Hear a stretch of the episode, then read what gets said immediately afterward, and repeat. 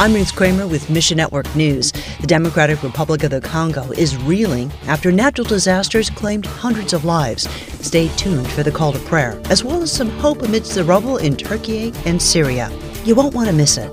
But first, Flash flooding has devastated parts of the Eastern Democratic Republic of the Congo over the weekend.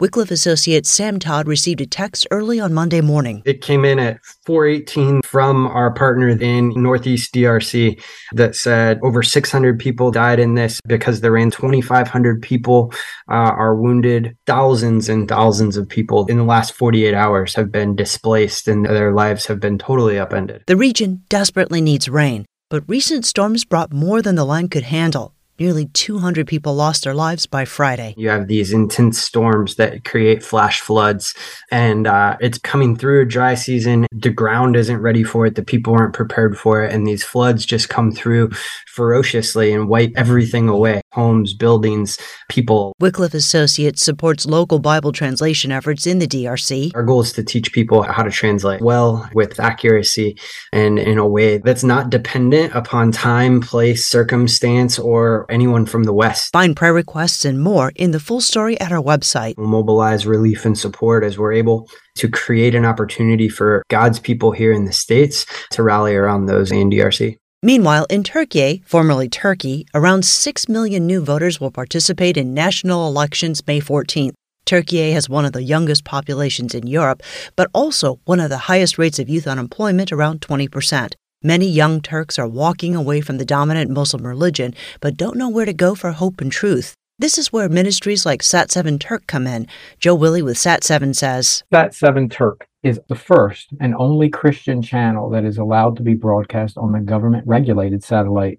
So Sat7 is broadcast specifically in the Turkish language to over 50 million people that have satellite television and then also anyone with internet access. Turkey's elections may be this weekend, but Turkish young people have already seen how politics only goes so far. Sat7 Turk is filling a void that people who are, let's face it, disillusioned, they would say, what is this about Christianity that's different? What exactly is this gospel?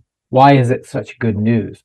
Sat7 is reaching into that void and explaining the good news of Jesus Christ.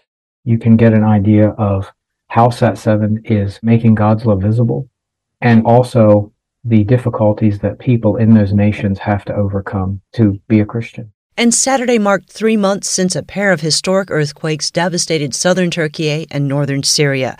Transform Iran's Lana Silk says Some 2 million dislocated Turks have no homes, their jobs are either gone or under threat. Roads and bridges are damaged. Mountains of rubble and shipping container cities are the new norm in Turkey. Eh? Water scarcity and the coming summer heat raise serious concerns. Simply surviving another day is challenging for Muslim Turks and Christian refugees alike. The disaster placed these communities on equal footing and gave believers a new gospel opportunity. There has been some experience of persecution by the Iranian Christian refugee community at the hands of Muslim Turks. It's so wonderful to turn to them in love now in their hour of need and to say, it doesn't matter what our life has been like here before. You are in need, and it's our joy to help you. Find your place in the story at missionnews.org. We are in a privileged position as a registered charity with favor by the governor who wants to work with us to see this whole community restored. The work is long term, and we need as much help as we can get financially Thanks for listening to Mission Network News, a daily news service of One Way Ministries.